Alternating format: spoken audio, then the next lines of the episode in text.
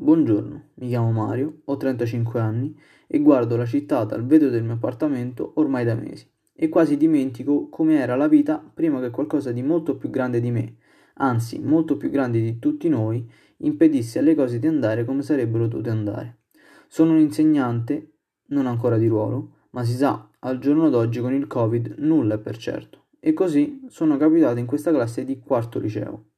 Molte ragazze, pochi maschietti, ma tanta voglia di parlare, che poi in realtà dietro ad uno schermo e da casa molte volte passa.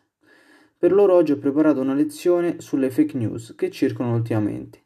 Ci sono sempre state, si sa, ma con l'avvenire della pandemia chi le mette in circolo si è veramente sbizzarrito.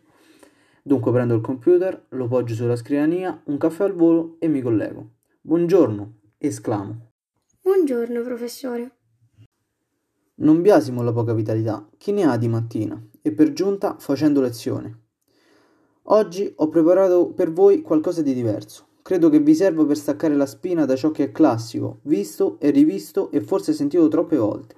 Vi capisco, sembra tutto più semplice di un computer, quando in realtà la vostra vita si è complicata del 200%. Avete mai sentito parlare di fake news? Immagino di sì.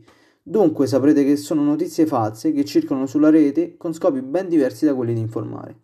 Fino a qui ci siamo. Ora pensate a quello che vi è capitato sul web ultimamente. Quando entrate nei siti vi appaiono spesso dei cookies. Sapete cosa sono? Non molto bene, sinceramente accetto sempre per fretta. A cosa servono? Cosa succede quando accettiamo?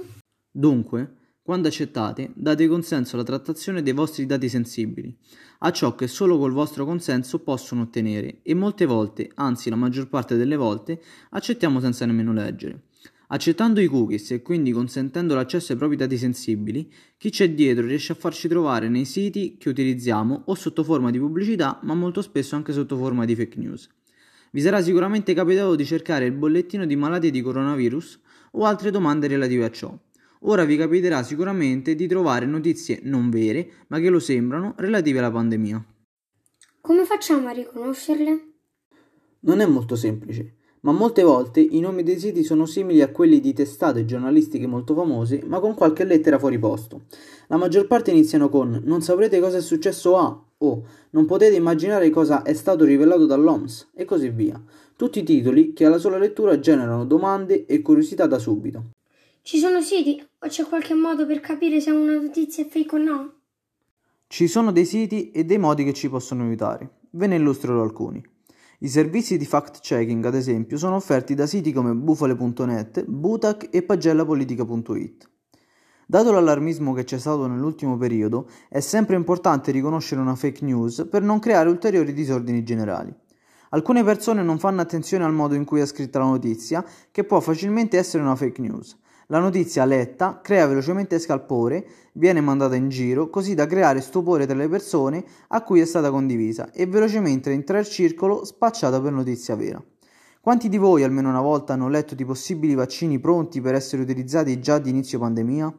Molte di queste notizie giocano sul fatto che le persone sperano in una cura al più presto possibile, così da cliccare velocemente senza dubbi su siti che possono apparentemente rispondere al loro quesito. In conclusione, ragazzi, fate sempre attenzione a quello che vi circonda. E ora che sapete meglio come riconoscere una fake news, fate buon utilizzo di ciò che vi ho fornito e mi raccomando, sempre un occhio di riguardo. Alla prossima!